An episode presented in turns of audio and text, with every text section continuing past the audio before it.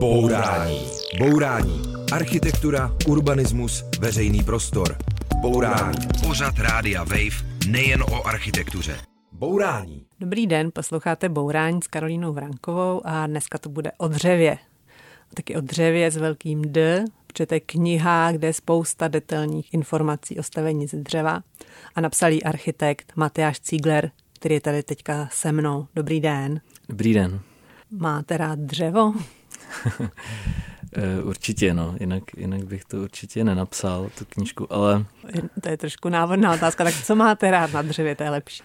Samozřejmě hodně věcí a vlastně co, co rád vypichuju, je nějaký jeho schopnost zaznamenávat eh, čas nebo události, že já jsem vlastně napůl vyrůstal v Roubence z nějakého 16. století, nebo tak nějak my nevíme přesně.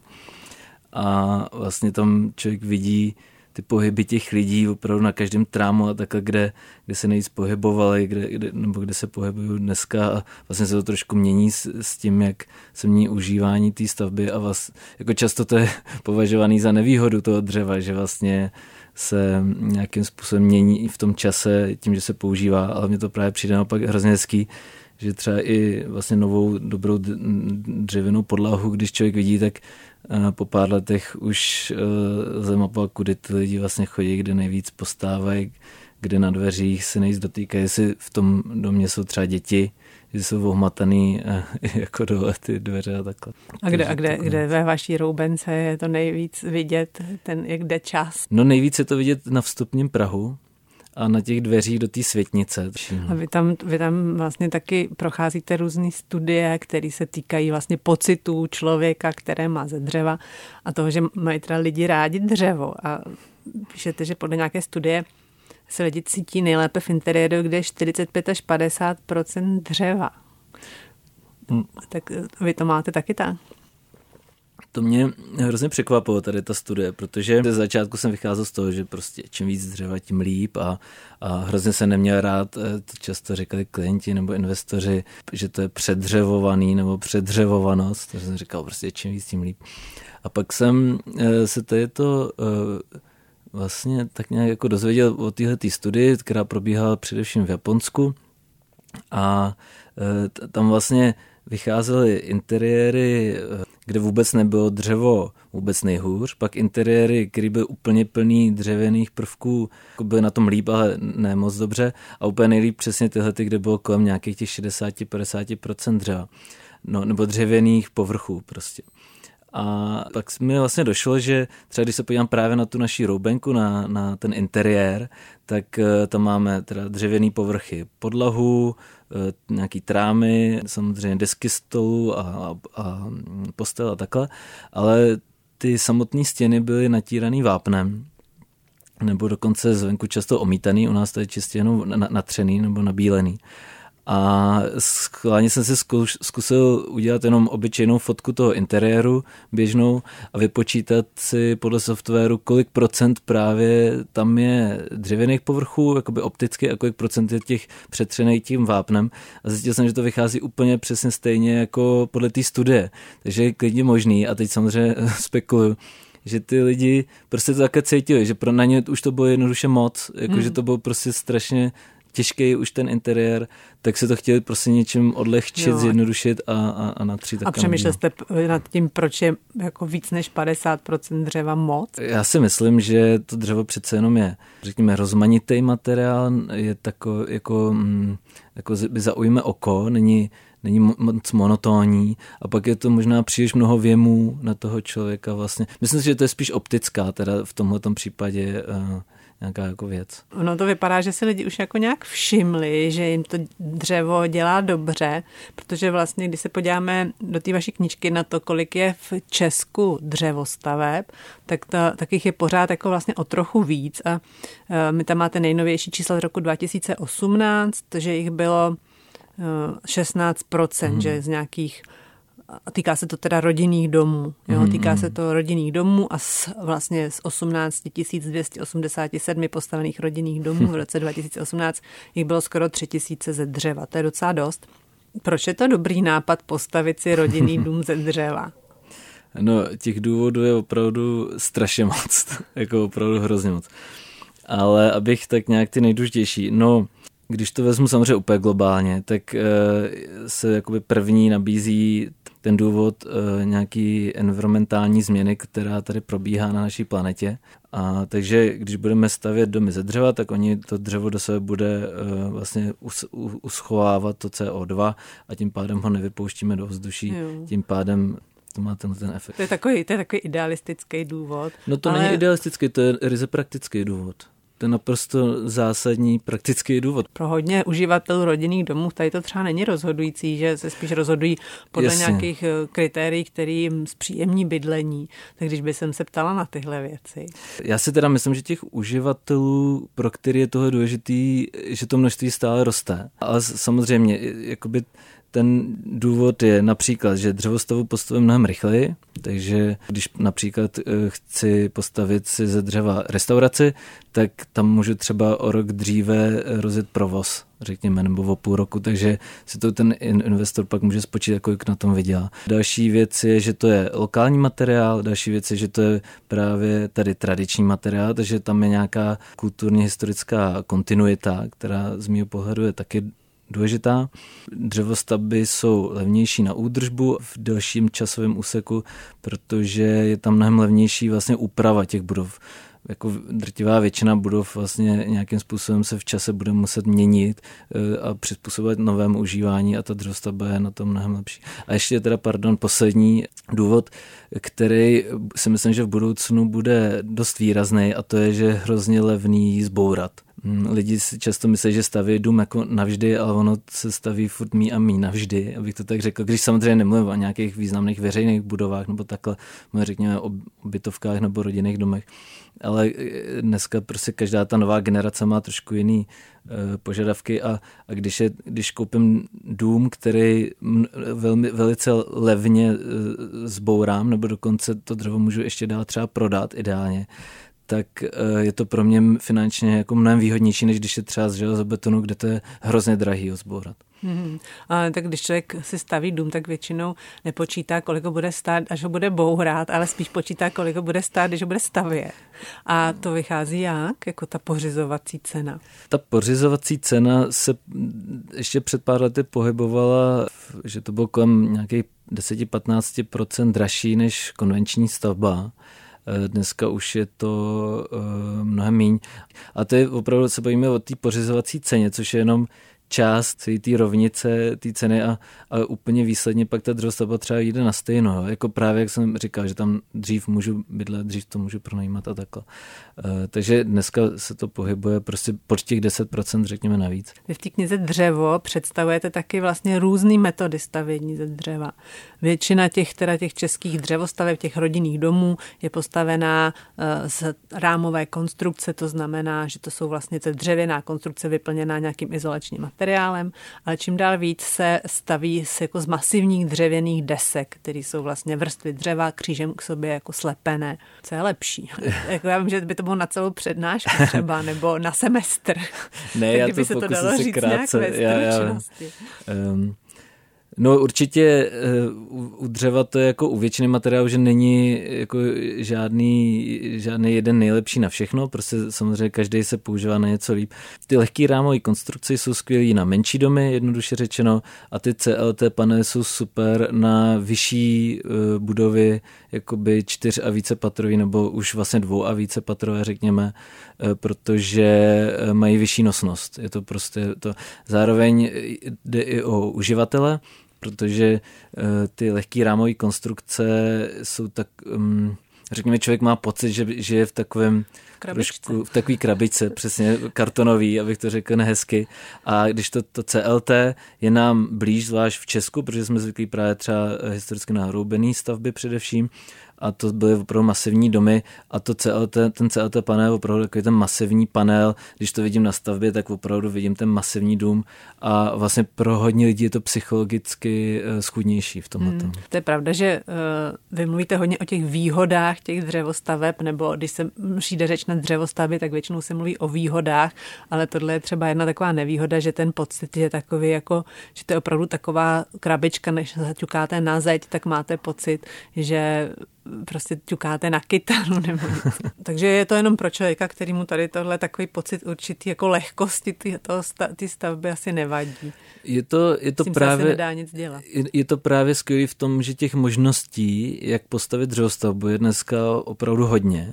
A přesně, jak se říká, to CLT, pak máme ještě NLT nebo DLT, což jsou v podstatě odnože toho CLT, jenom trošku jinak konstrukčně udělaný. čili všechno jsou to masivní vlastně desky. Tak, všechno to jsou masivní desky a to jsou právě věci jakoby z toho CLT panu nebo třeba ze systému MHM, což je takový německý systém, který opravdu ta stěna dřevěná má na tloušku minimálně nějakých 35 cm nebo 30 a tak to jsou opravdu masivní už domy, který vlastně člověk se v nich cítí stejně jako v těch zděných. Takže vlastně někomu, řekněme, pro někoho je důležitější ta cena, ta lehkost stavby, ta možnost nějaký adaptace té stavby na můj životní styl, kde, který se může změnit a takhle, tak si třeba postaví tu lehkou rámovou konstrukci a někdo právě chce takový ten dům na ty generace a to, tak si to postaví třeba z něčeho zase jiného. Jo, aby to bylo jako ta vaše roubenka na těch přesně, 400 let, přesně. to tam pořád stálo. To je možné, myslíte, s těma já současnýma technologiemi? Já o tom jsem přesvědčený, ale můžu o tom být jenom přesvědčený. To zatím nevíme teda. Nevíme, nevíme. Bourání, Bourání s Karolínou Vránkovou na rádiu Wave.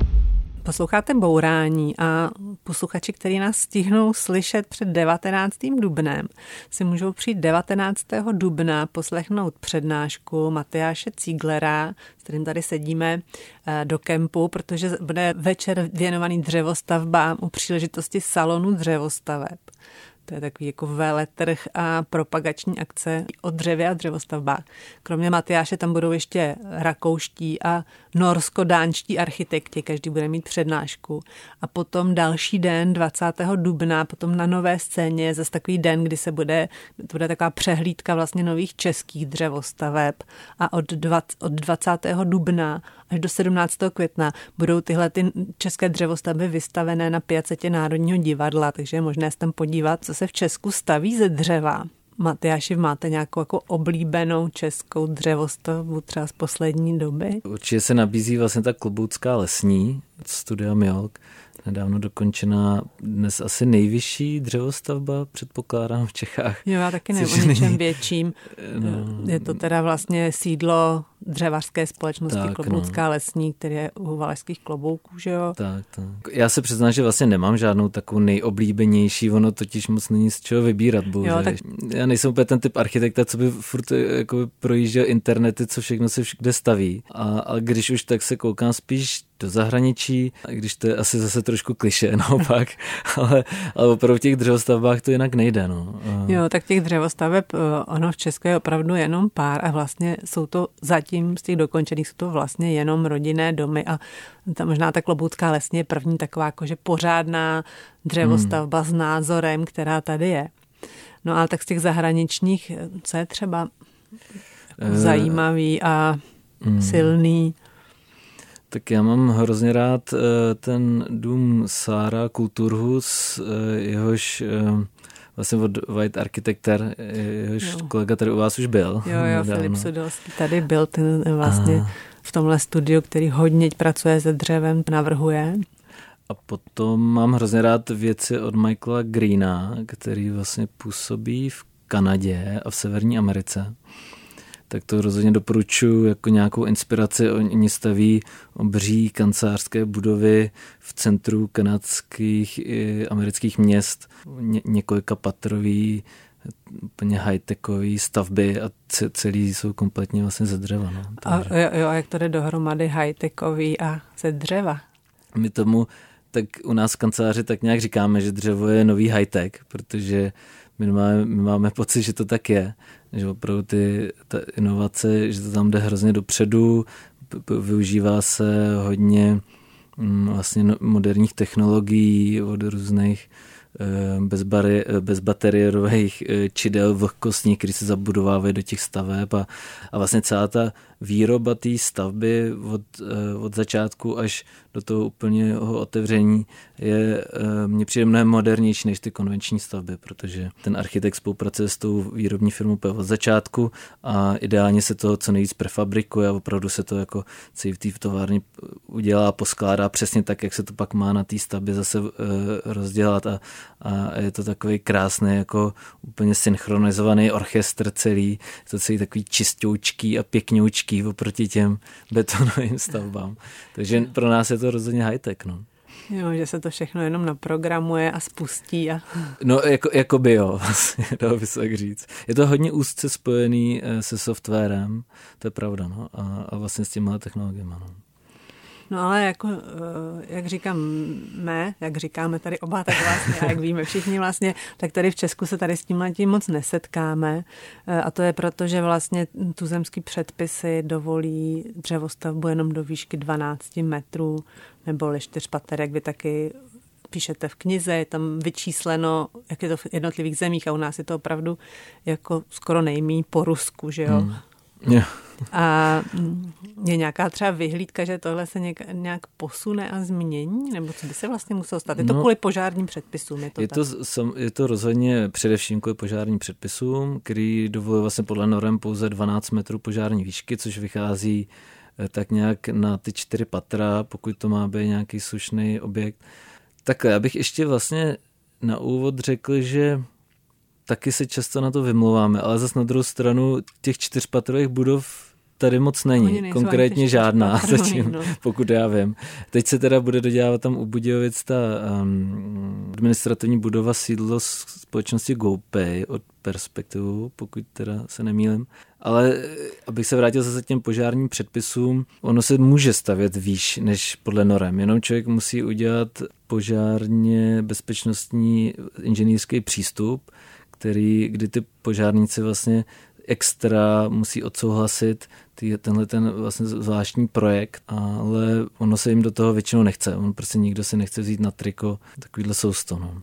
Jo, takže kdyby potom tam došlo k požáru a byly oběti a tak, tak se poukáže na to, kdo to tenkrát podepsal. Tak, no a ono, víte co, my na to máme všechny ty zkoušky, eh, my, ty požární zkoušky, ty požárníci to viděli, jak to hoří, ono dřevo je mnohem předvídatelnější jako materiál při požáru. Tam je jenom problém, že tady pořád eh, máme ty předsudky a lidi se toho prostě hrozně bojí. Já jsem na tohle téma četla zajímavý text na serveru Dezín.com, kde to opravdu bylo z té mezinárodní perspektivy už tam jako jsou všichni vlastně tak domluvení, že dřevo je sice hořlavý materiál, ale má taky nějaké samozhášecí teda tendence a jako nehoří jako táborák ty, ty dřevěné domy. Ale, ale přesto tam byli jako e- experti, požární experti, kteří předtím trochu varují. Mm. Právě jak se všichni dávají do toho stavění ze dřeva a staví stále větší budovy, jakoby, že to dřevo ještě dostatečně neznáme mm. a že, mhm. přece, že, že by se nějakému požáru fakt mohlo mohlo dojít, jo. Tak jsem o tom přemýšlela, vy tušíte, co by jako mohlo jít být špatně, když se postaví takovýhle dům? No mně přijde napřed jakoby úsměvný říct, že vlastně neznáme dřevo, když je to vlastně materiál, já, já chápu, no, jak to bylo myšleno, ale... těch velkých domů, ale, že jo, a jasně, tady ty nové, jakoby nové ne, Je pravda, že moc ještě ne, ne, Ono je to těžké, protože tyhle ty, protože to dřevo je vlastně v tom požáru tak kontroverzní v tomhle tom pohledu, tak je to mnohem proskoušenější než jiný materiál. Takže my ho známe velice dobře. Je mnohem předvídatelnější to jeho chování. A ono, hlavní výhoda dřeva je, že je vlastně teplný izolant. Na rozdíl od ocely, která je v železobetonu nebo přímo ocelových nosníků. A při požáru, jakmile se tam zvýší teplota na x prostě stupňů, nevím přesně kolik, tak ten ocelový nosník začne kolabovat uvnitř, protože naopak vodič, teplný vodič, že takže začne kolabovat a celá ta budova spadne a to platí pro ocový nosník nebo armaturu v betonu, že stropy se prostě rozpadnou. Když toto dřevo je izolant, čili tam je úplně stejná teplota zvenku a vevnitř je to dřevo ještě mnohem déle vlastně nosný a nezhroutí se než ty vlastně stavební konstrukce s ocelí. Takže to je ta velká výhoda. Ta jediná, vlastně jediný, co se řeší, je, že vlastně hořlavý, čili že hoří a produkuje nějaký dým, čili že tam musí být lepší třeba odvětrávání a takovéhle věci. Mm-hmm. No a tak když tyhle ty experti prostě z těch světových statických firm říkají, že ale aby jsme to jako nepřehnali s tím dřevem.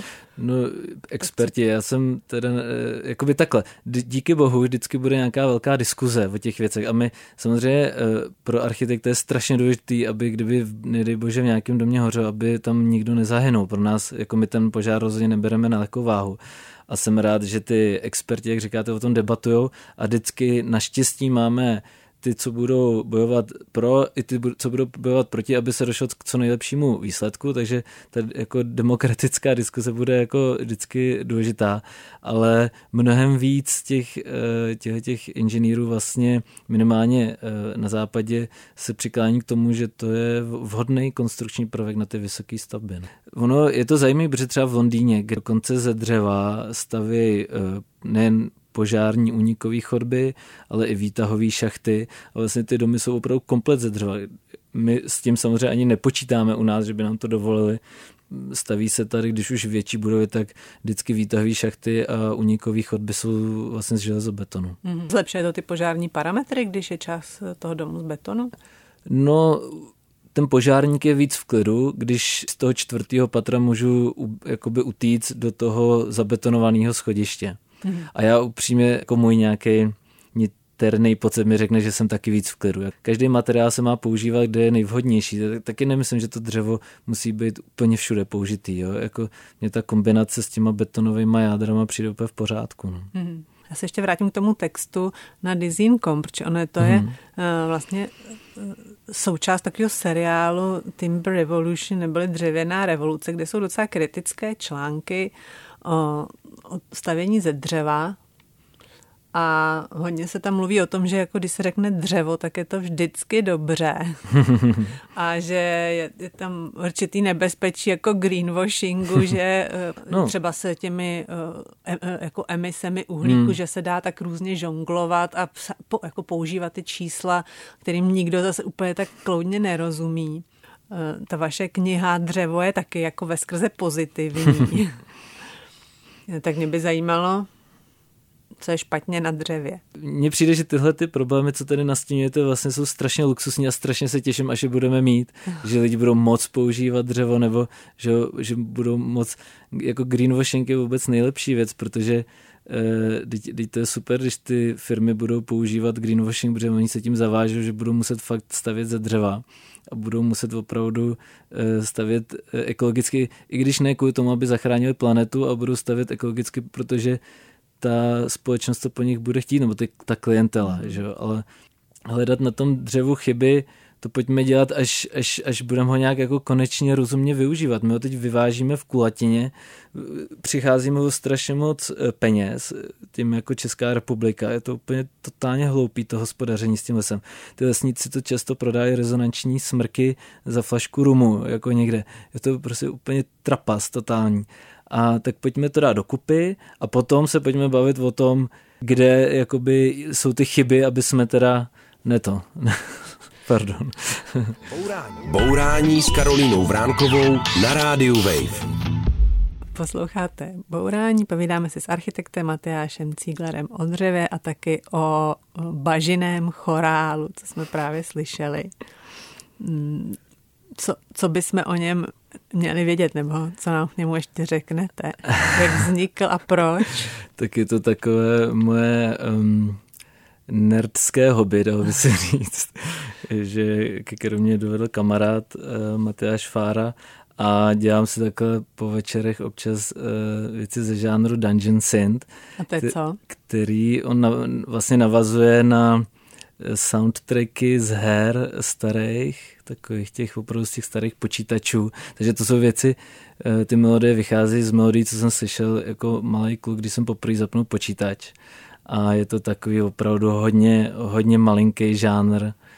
A má to připomínat teda nějaký hry z 90. a 80. Tak vlastně, přesně. Hry z 90. Často se o tom říká, že to je takový soundtrack k dračímu doupěti. Jo. Takže takový náladovky. Je to taková sranda trochu. Dá se to někde třeba ještě slyšet, eh, kromě teď v bourání? Eh, dá se to slyšet na Bandcampu pod uh, mým uh, vlastně uměleckým jménem Pramen. A nebo doporučuji si prostě vyhledat Dungeon Synth obecně jako žánr. Známý je interpret Erang. Jo, a z čeho to skládáte? Já to skládám na MPC, digitálně, na digitální přístroje a s, používám analogové synťáky k tomu, takže hodně se používají vlastně starý analogové synty, dokonce používám i e, starou delíči, což je vlastně synťák vyvinutý ještě za komunistů tady u nás. Jo. A vy máte ještě jedno jako taky zajímavý hobby, nezvyklý, a to je tesařství. to provozujete jak a kde? Já jsem to provozoval dvě léta, vlastně jsem strávil eh, v tesařský huti, dalo by se říct, u Ondřeje Protivy. Jednak jsem, jsem u něj dělal tradiční tesařinu, kterou on převážně dělá, eh, což znamená dobová tesařina. Sekery, dláta, ani pily jsme nepoužívali na většině projektech, protože byly moc moderní na nás. A pro mě to bylo super způsob, jak se s tím materiálem blíž seznámit rukama. Bylo to t- taky v období, kdy jsem začínal psát tu knížku a on mi strašně pomohl Ondra jako obecně pochopit ten materiál a vývoj té dřevěné konstrukce u nás, že oni o tom ty tesaři vlastně vědí nejvíc nakonec, protože oni vědí, proč se jak co stavil, protože to všechno to mělo nějaký logický důvody, aby se to ty lidi nějakým způsobem třeba ulehčili, nebo aby to fungovalo v daných podmínkách, nebo s danou dřevinou. A co všechno jste tesali? My jsme dělali u Uhřínova ve Villanova ve Skanzenu stodolu, která byla vlastně kulová konstrukce. Celý jsme to dělali od nuly až do, do finále z lokálních materiálů. Jsme prostě jenom vyložili seker, šli jsme do nejbližšího lesa, eh, teda, který patřil pod, to, eh, pod ten skanzen. A, a nabrali jsme vlastně nej, nejmožnější, nejvhodnější možný eh, dřeviny a začali jsme tam dávat dohromady a na tom jsem se to tak nějak naučil ty základy. Krom toho jsme ještě opravovali pavlač na, rouben, na roubence, a potom jsem, jsem trochu pomáhal na Zlenicích. Na Zlenickém hrádku jsme stavili takový srub jo, jo. pro výletníky. A co je teda nejvyšší tesařina, kterou jste ovládl? Jo. No nejvyšší tesařina pro mě byl určitě ta rámová kulová konstrukce. Jaká kulová? Kulová. Ono to je vlastně hrázená konstrukce, ale e, vychází z kulů zabodaných do země. Pardon který, takže to je vlastně hrozně primitivní středověká konstrukce. Ono totiž v tom Úřínově to je eh, skanzen experimentální archeologie, kde se všechny ty stavby eh, dělají na, na základě nějakých nálezů různě po republice a díky tomu, že se to postaví tou tradiční technikou, těmi nástroji, kterými se domníváme, že se stavil, tak se zjišťuje vlastně, jak pravděpodobně ta architektura vypadala. Takže bylo na tom zajímavé to, že my jsme si vlastně z lesa přitáhli úplně křivej nějaký kus stromu, většinou eh, je eh, listnatý strom, protože na ty hrázní domy je to lepší. A vlastně z toho křivulakýho prvku se snažíte v něm vidět tu rovnou tu rovnou osu a ten, ten, ten rovný nějaký trám a udělat do něj všechny ty spoje tak, aby to krásně pěkně na sebe navazovalo a dokonale do sebe sedlo, že tam nevidíte prostě žádnou spáru, nic, což mě se samozřejmě nevedlo rozhodně moc, ale, ale ty moji kolegové to takhle umí. A jenom sekerou žádnou, nic neřezáte? Jenom sekerou, no. A co ještě, jaký další nástroj teda používá takový jako pravý tesař? Používali jsme ještě dláta, palice, eh, provázek na měření a k tomu provázku eh, to jsme vlastně křídou, že jsme namáčeli do křídek, že jsme se vyznačovali na to dřevo. Ale právě tam chodili, protože byl furt otevřený ten skanzen, tak tam chodili náštěvníci a vlastně často se tam hádali s náma ty chlapy, eh, že, že kecáme, že to určitě nemohlo být sekerou, že to je dokonale hladký řez pilou a že prostě nám to nevěří a že no, no vtipný.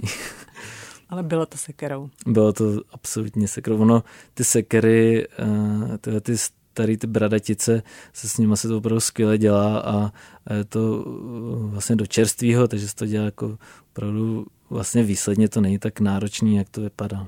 Co tu jednu vazbu jsme postavili na zemi, se jako nasekali, poskládali, spojili kolíkama, pak jsme to rozebrali a postavili jsme to vertikálně potom přímo jako na tom místě, takže vlastně ten pocit, když to člověk rozebere a zase za týden složí, tak je to úžasný pocit, že to do sebe všechno zapadá jak Lego perfektně, tak to je, to je úžasný. Jo, to, to bylo tesařské Lego. a, a teda vystudoval jste architekturu a to jako na několika místech. V Praze, Berlíně a v Norsku, v, Ber, v Bergenu, říkám to dobře? Mm-hmm. A vy jste říkal, že s tím dřevem jste se poprvé setkal v tom Bergenu, že tam se asi ze dřeva v tom Norsku staví hodně. Tak jaký to bylo setkání? Bylo to jako na škole nebo eh, někde tam v terénu? Bylo to uh, oboje, hlavně na škole, tak v terénu to tam je vlastně nevyhnutelný, a protože tam většina staveb, vlastně drtivá většina staveb je ze dřeva těch, uh, pokud to teda nejsou nějaký kostely a, a takhle. A, a na té škole bylo hezký, že vlastně dřevo tam je braný jako takový ten absolutní základ, že to je to, tam vlastně takovýhle diskuze o dřevě vůbec nemají. To je prostě to první, na co šánu a když nemůžu to dělat ze dřeva, tak zjistím, z čeho líp to udělat případně. Takže, takže vlastně to byl ten kontrast oproti těm eh, školám eh, v Čechách nebo v Německu, kde ty studenti, ne, že by se nám jako dřevo zatajovalo nebo zakazovalo, ale vůbec to nějak nebylo v té, mm, jako mezi těma nástrojema, po kterých bychom sáhli nějak rychle. Jo. Jo, a tam teda je to ta první věc. Tam kterou... je to absolutní mainstream. Mm-hmm. A, a naučil jste se tam jako architekt nějak něco o dřevě? Pro mě osobně to nebyla vyloženě škola architektury, když se tak jmenuje. A byla to vlastně taková škola jako úplně na všechno, na život. Bylo to pro mě jako vlastně nejzá, jeden z nejzásadnějších takových jako posunů. No, se to těžko, těžko se také v krátkosti vysvětluje, ale jmenuje se to teda BAS, abych to upřesnil, Bergen Architect High School.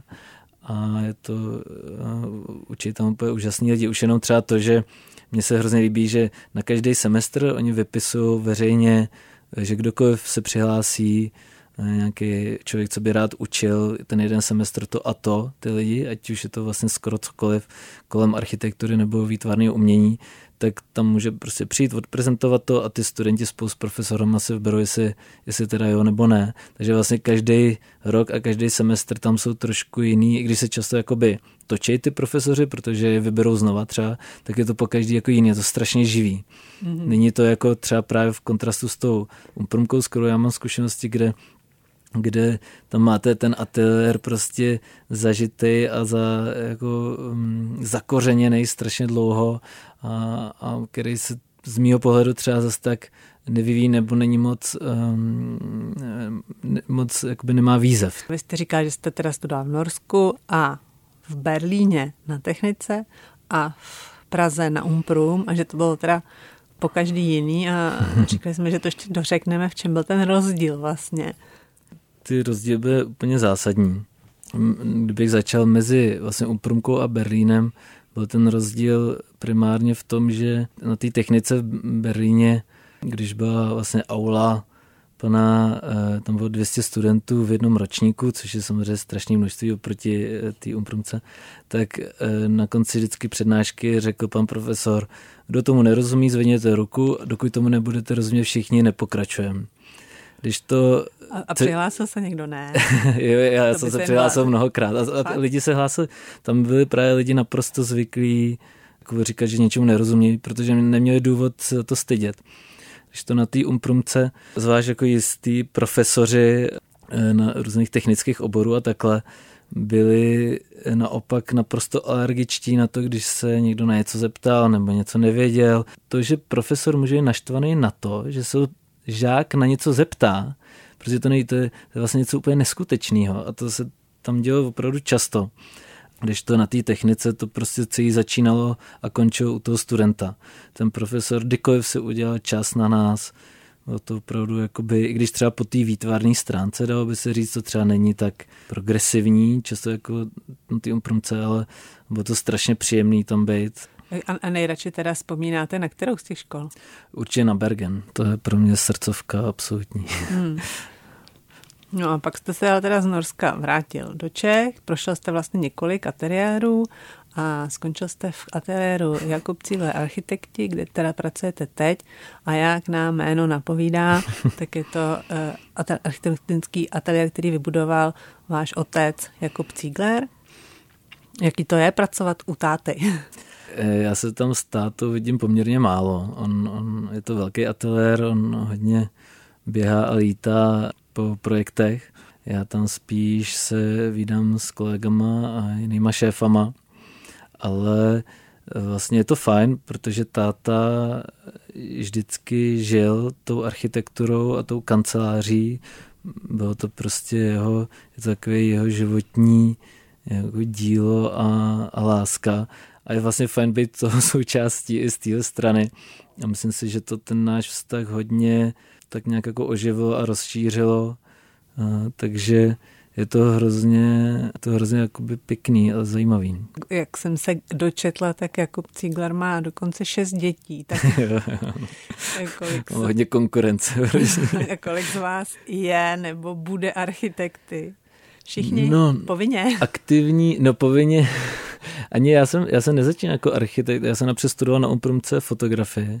A pak vlastně, protože mě to tak hrozně bavilo, ty diskuze doma, protože starší brácha studoval v té době architekturu a teď se živí jako architekt, má vlastní studio Chrama, eh, tak, eh, tak oni měli vždycky jak hezký ty diskuze a vlastně jsem toho chtěl být součástí, tak jsem přestoupil na Umprumce na tu architekturu a můj mladší brácha Samuel, ten teď na Umprumce eh, diplomuje a určitě z něj bude brzo velký architekt a vlastně ten nejmladší brácha, eh, jako tátu z nového manželství nebo z druhého, tak ten furt chtěl být pilot, ale nějak se teď zakoukal do AutoCADu a začíná říkat, že taky chce být architekt. Tátová žena je architektka, vlastně z toho vypadává dobře eh, moje nejstarší sestra, která je grafička. Teda. Jo. Takže ta nám jakoby doplňuje perfektně ten náš tým, když potřebujeme jakýkoliv grafický práce. Tak.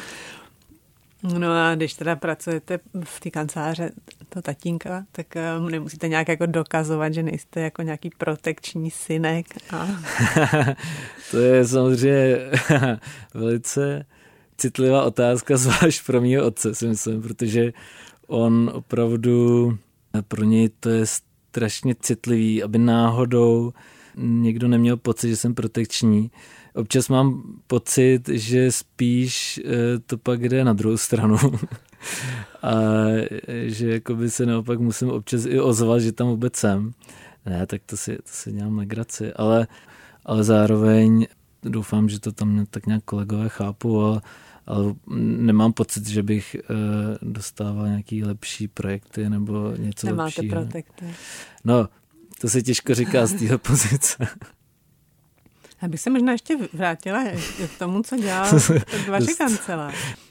Vy když tíhnete ke dřevu a k ekologii a k takovým jako neokázalým podobám architektury, jak se díváte na tu produkci kanceláře jako Ziegler architekti, že to jsou velké kancelářské domy, často jakoby třeba o velikost větší, než je tam všude hmm. kolem, vis Florentinum nebo hmm. Quadrium na národní třídě. Takže je to sice dobrá architektura, ale taková exkluzivní, hmm. betonová, spousta skla a betonu. Jo, tak jak se na to díváte a mluvíte někdy třeba o tomhle i s vaším otcem Jakubem Cíglarem? Úplně tomu rozumím, co myslíte. To je skutku otázka na snadě. E, rozhodně o tom spolu mluvíme a mluvili jsme e, nejen předtím, než jsem začal, než jsem byl u něj v ateliéru, ale i předtím, než jsem vůbec začal studovat architekturu protože to je, to jsou samozřejmě jako v dlouhý diskuze, co o tomhle máme a on je skvělý v tom, že byl vždycky hrozně otevřený e, k tomu se o tom bavit a, a pro nás zase bylo na druhou stranu strašně zajímavý slyšet ty jeho jako e, důvody a názory na ty věci. A já se přiznám, že jsem nikdy neplánoval u něj pracovat v ateliéru právě z těch, těch důvodů, co říkáte, že to není úplně jakoby ten typ architektury, který bych já potřeboval navrhovat i když ho v mnoha ohledech samozřejmě hrozně jako respektuju a je to strašně těžké dělat takovýhle projekty. Každopádně jsem se tam dostal právě právě kvůli tomu dřevu a právě kvůli tomu, že jakoby se, e, tíhnu tý, tomu ekologickému smýšlení, protože když jsem v Norsku dodělával diplomku, která byla právě o dřevě a vlastně byl takový předskokan té knižce, tak jsem o tom státu hrozně moc mluvil a bylo to, měli jsme opravdu skvělý, skvělý diskuze. A on je, já na něm musím říct právě hrozně obdivuju, že má strašně otevřenou mysl, i když prostě jo, zakládal studio v devadesátkách, to prostě úplně vlastně vyrůstal jako architekt v jiném prostředí, tak se strašně chce učit furt nové věci a, a řík, říkal, hele, tak to dřevo vypadá prostě strašně zajímavě, to, to by se možná měl u nás taky nějak začít trošku jako prosazovat, protože vypadá to pěkně, jako mělo by, mělo by to jako mnohem větší smysl i z jiných pohledů, tak vlastně mě přilákal k němu do ateliéru, že bych mohl v rámci ateliéru napsat tu knížku a pomoct nějakým způsobem tam rozjet nějaký uh, takový Udělení dřeva. Tak, udělení dřeva, prostě jakoby prosazovat ty dřevostavby, no, jakoby pomoc prosazovat u klientů ty dřevostavby. Vám už se podařilo teda přesvědčit jako velkého investora, a to z Kansku, mm-hmm. aby začali stavět teda bytovku nebo bytový dům, který má asi ty čtyři patra, že jo, nebo víc? Mm-hmm, čtyři, čtyři ze dřeva. Čtyři patra ze dřeva v Radlicích, jmenuje se to Dřevák. Mm-hmm. A jak je to daleko? Eh, ten projekt, jak, jak je to daleko, já jsem říkal, odsaď nevím. Pardon. Eh, je to, ehm, no, teď jsme někde ve fázi stavebního povolení, takže už je to poměrně daleko. Vybíráme vlastně dodavatele generálního a vlastně je to přesně skvělý příklad toho, ten důvod, proč jsem do toho ateliéru šel, protože Pardon, že také navazuju na tu předchozí otázku, ale jako, že bych mohl vlastně si stavět někde nějaký dřevostavbičky bokem a, a být takový jako šťastný člověk, bezstarostný. No a nebo, nebo vlastně jsem mohl využít tuhle tu příležitost mít jakoby k dispozici studio, který má neuvěřitelný know-how tady v Čechách, je opravdu jako robustní, má poměrně dobrý jméno, alespoň jako mezi eh, těma vlivnýma investorama a, a mám pocit, že by to mohlo opravdu něco změnit, že právě třeba ten dřevák, že e, to je vlastně investor, který, jak to říct, no není to, není to nějaký... Je to takový mainstream. Je, tak, je to takový mainstreamový projekt a vlastně by to přesně, a mohlo by to otevřít dveře těm dalším mainstreamovým projektům, protože my chceme, aby dřevo bylo mainstreamový, aby to nebyla žádná cool alternativní věc. V té knize píšete ještě jednu zajímavou věc, kterou bych skončila. Říkáte, že dřevo je vlastně taková věc, na který se všichni shodnou, že je vlastně schopné generovat konsenzus a spojovat nějak společnost. A tady to je závěrečná věta té vaší stati. Dřevo nám umožňuje stavět tak, aby budoucnost byla možná a abychom se na ní mohli i my podílet. Tak je dřevo budoucnost podle vás? Dřevo je minulost a doufám, že i budoucnost. Krásný závěr, děkuju. Takže to byl Matyáš Cígler, architekt, který projektuje ze dřeva, píše o dřevu a dřevu věří. Tak díky, že jste přišel na schle. Díky moc, na shledanou. Nemáš nikdy dost bourání? Poslouchej náš podcast a bourej kdykoliv a kdekoliv. Přihlas se k odběru podcastu na wave.cz lomeno podcasty.